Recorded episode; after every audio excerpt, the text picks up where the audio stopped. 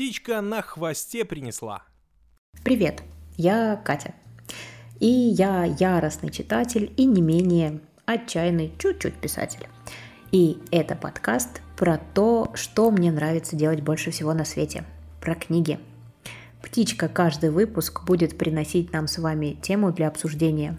И если нам понадобится помощь, то я буду приглашать в мою импровизированную студию на кофе или на чашечку чая гостей э, со стороны читающей и со стороны пишущей.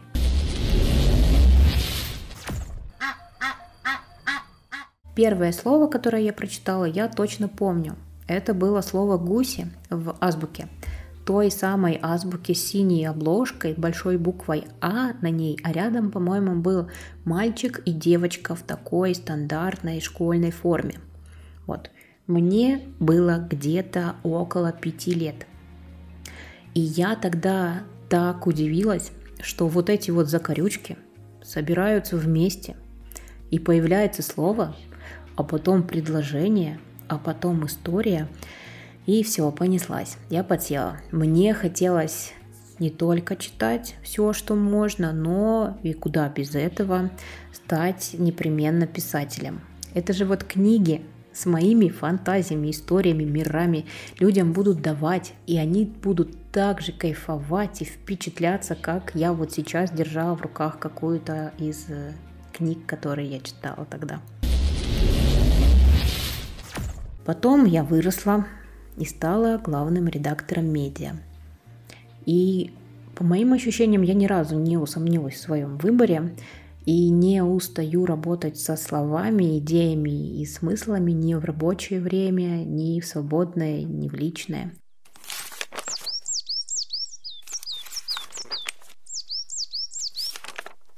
Все формальности соблюдены. Осталось только сказать, что в описании есть ссылки на социальные сети. Подписывайтесь, пожалуйста, обязательно. Приходите обсуждать книги, ваши наболевшие вопросы о писателях и писательстве, а также на мои бесплатные консультации, что мне почитать в этот мой особенный период жизни. Мои друзья, коллеги родственники не дадут соврать. Книги я умею подбирать под человека, как самый крутой библиотекарь в мире.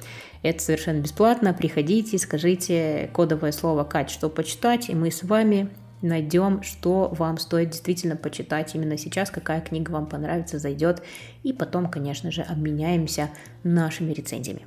На старт, внимание, читаем! Этот первый выпуск Надеюсь, не единственного сезона этого подкаста, и я бы хотела начать с вводного такого плавного разговора про книгу, которую я прочитала последней. Я так и написала себе вот в раскладке идей, что э, хорошо было бы стартовать, просто рассказав для начала про книги, которые я почитала последними. Но, скорее всего, я расскажу про книгу, потому что, по моим ощущениям, получится очень много. А, вот я прямо сейчас открываю свою замечательную электронную книжку, что бы я без нее делала в эти непростые периоды э, самых разных переездов в разные страны. И смотрим. Так, так, так. Кстати, я обязательно скину вам э, модели этой моей электронки, если хотите, фотку в телегу. И там же поделитесь вообще, как вы привыкли читать. Может быть, вы привыкли только исключительно бумажные книги читать. Может быть, вы и ваша электронка – это верные друзья, или формат аудиокниг – это вот то, что вам нужно и то, что вам заходит. Очень интересно посмотреть, на какие, так скажем, условно группы поделится наша аудитория. Воображаемая пока. Но я надеюсь, что э, мечты станут реальностью, и аудитория в лице реальных людей все-таки появится у этого подкаста буду делать все, чтобы он получился интересным. Кстати, а, если так подумать, а, на самом деле я очень скучаю по бумажным книгам временами, но в последнее время, последние, наверное, чуть больше полугода мне повезло. В тех квартирах, где я вот последние несколько раз э, жила, это в Италии и в Хорватии, я смогла пощупать бумажные книги, потому что были э, небольшие библиотеки в этих квартирах, и я даже чего-то а, бумажного почитала. Ну, еще, кстати, я тут, э, по-моему, месяц назад не стерпела и купила бумажную книгу. Это книга принца Гарри, Спэр. О май!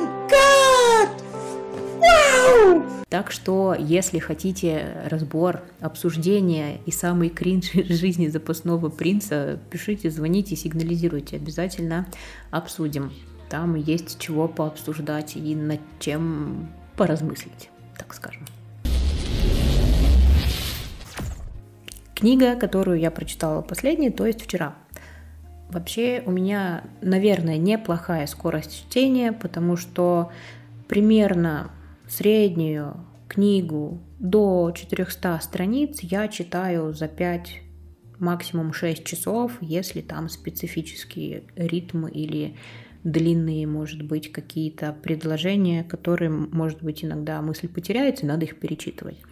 В принципе, у меня уходит на книгу по-хорошему, если есть свободное время, один вечер, по нехорошему и по какому-то э, более такому интенсивному ритму жизни, возможно, я могу растягивать одну книгу дня на три максимум. Но если, конечно, в ней там 1500 страниц, как в бесконечной шутке, которую я мечтаю просто дочитать до конца уже столько лет,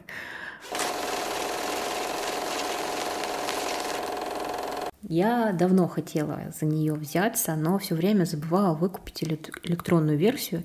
И вот на длинных выходных у меня получилось это сделать. Это повесть «Каким быть человеку» от канадской писательницы Шилы Хэти. А, знаете, я пока читала ее, меня посещали вообще самые разные ощущения, эмоции от глобального понимания главной героини, какого-то сочувствия ей, проникновенности, до полного отторжения. Она в какой-то момент стала мне максимально неприятна. Но, но в этом, я считаю, и есть какое-то изящество этой повести, которое будто бы существует на грани автофикшена и некой художественной драмы. Тут писательница не выдает нам прилизанную, усовершенствованную версию себя – как раз наоборот, она срывает все пластыри, которыми заклеены ее больные места, такие, откуда вот сквозит, откуда что-то душнит, откуда неприятно пахнет. Читатель понимает, почему проза получилась этакой смесью, по моему мнению, гиперреализма Чарльза Буковски, метафор Юрия Олеши и умение миксовать жанры внутри одного произведения, как, например, это делал Анатолий Тос. Итак, что у нас есть? Каким быть человеку? Героиня. Шила. Неровная, слишком такая перфекционистичная, безжалостная ко всему, что не так, как она задумала, представила, хотела. Она раскрывается перед нами с помощью каких-то собственных мыслей, поведения людей, которые являются либо ее проекцией в каких-то качествах, на которые стоит обратить внимание, либо являются ее полной противоположностью в наборе личностных качеств, да? назовем это так. Эта история, вот как удачно написана в самой повести на поверхности – грубо говоря, да, про предводителей и последователей. И герои, которые нам там встречаются внутри этой истории, делятся на два этих условных лагеря.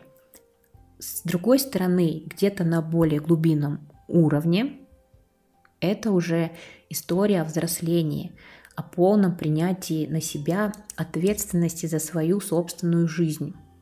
И где-то еще на одном уровне это повесть про крепкую, настоящую, болезненную и сложную, ну, по- по-другому никак, женскую дружбу. Знакомится с Шила со своей будущей подругой Марго у себя дома на вечеринке. Они начинают дружить. Неловко, как и все, наверное, взрослые люди. Шила не понимает, зачем ей подруга, и писательница проводит нас через их истории от «не пойму, зачем мне с ней куда-то идти, до я нарисую тысячу твоих портретов с помощью писем. Я вообще люблю эпистолярные приемы, письма, истории в формате дневников, вкрапление каких-то переписок из мессенджеров, что сейчас актуально, да, из каких-то, может быть, имейлов, еще чего-то.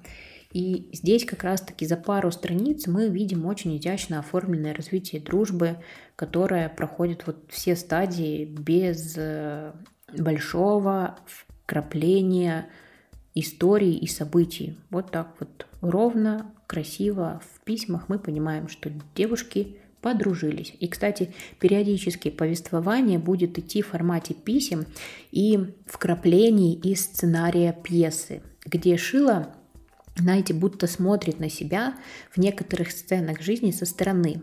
И в автофикшн повести такой подход, как мне кажется, добавляет динамики и вот создает этот эффект смены фокуса, потому что, ну, согласитесь, в какие-то моменты читать 200, там, 300 страниц исключительно от лица кого-то, полностью варясь, там, перекисая в какие-то моменты в мыслях этого героя, становится сложно. А вот этот прием, он немножечко позволяет читателю с разных сторон, с разной оптики взглянуть на эти сцены.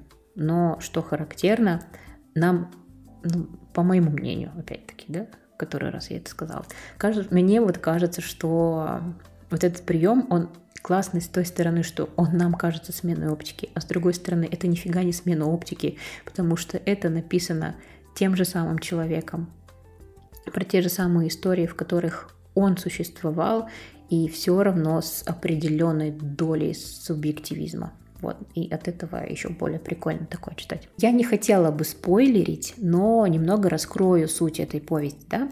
Шила ищет свое место в этом мире, поглощенная паникой, а именно вот и так я ощущаю все, что происходит в ее голове, это паника, что она дожила до определенного возраста, 25 лет, но так и не стала значимой. Она много времени уделяет мыслям о том, какое лицо сделать, как она выглядит со стороны, кажется ли она тем самым человеком, который условно покорит этот мир и ворвется во все мыслимые и немыслимые чарты и пьедесталы. Шила драматург. Ее подруга, которая упоминается и которая является одним из героев повести, а, подругу зовут Марго, она художница. И гораздо более успешная. Шила уже несколько лет пишет повесть для небольшого театра, но никак не может ее закончить. Потому что в ее возрасте в ее вот этом вот состоянии, в котором она нам показана в тексте, этот перфекционизм настолько засел в ней и, зас... и выел все какие-то чувства и эмоции, что она только беспокоится о том, что эта пьеса не сделает ее знаменитой. Но она так и не пытается что-либо вообще сделать с этой пьесой. Она только переживает уже о заранее плохом ее результате. И, само собой, она много размышляет, ведет специфическую такую полубогемную жизнь в Торонто начала нулевых, а чтобы как-то существовать, она работает помощницей стилиста в салоне красоты. Шили снятся сны, и им отведено особое место в повествовании, в принципе. Это, знаете, такое типичное женское, а, потому что вот, например, мы с девчонками в университетские годы всегда обращали внимание на сны, делились ими, искали какие-то знаки, идеи, ответы. И э, если уж сказать по-честному, я очень часто вижу сны и очень хорошо их запоминаю.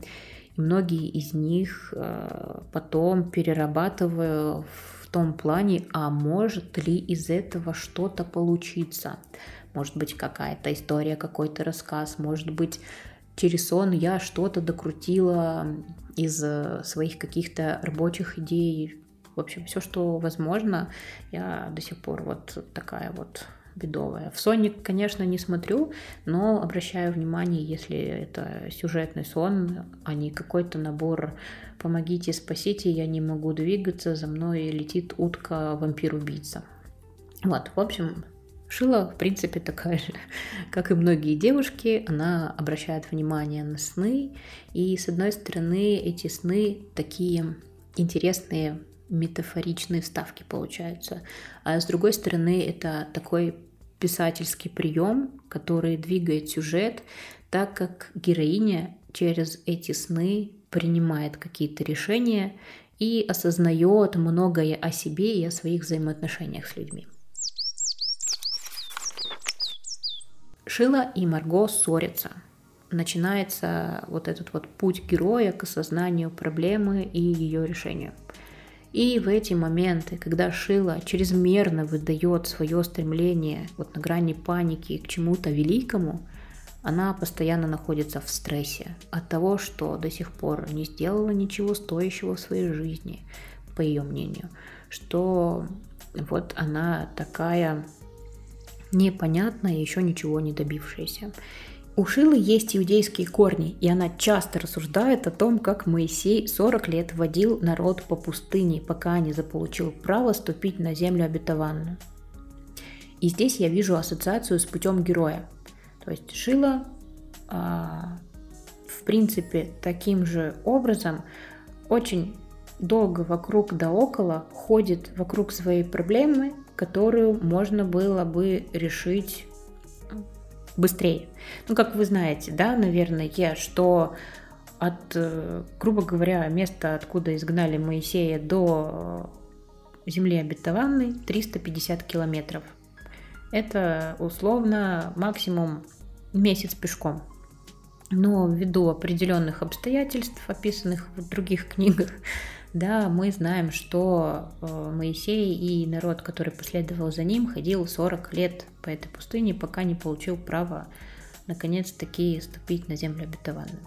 В принципе, вот что-то такое есть и в этой истории с Шилой и Марго.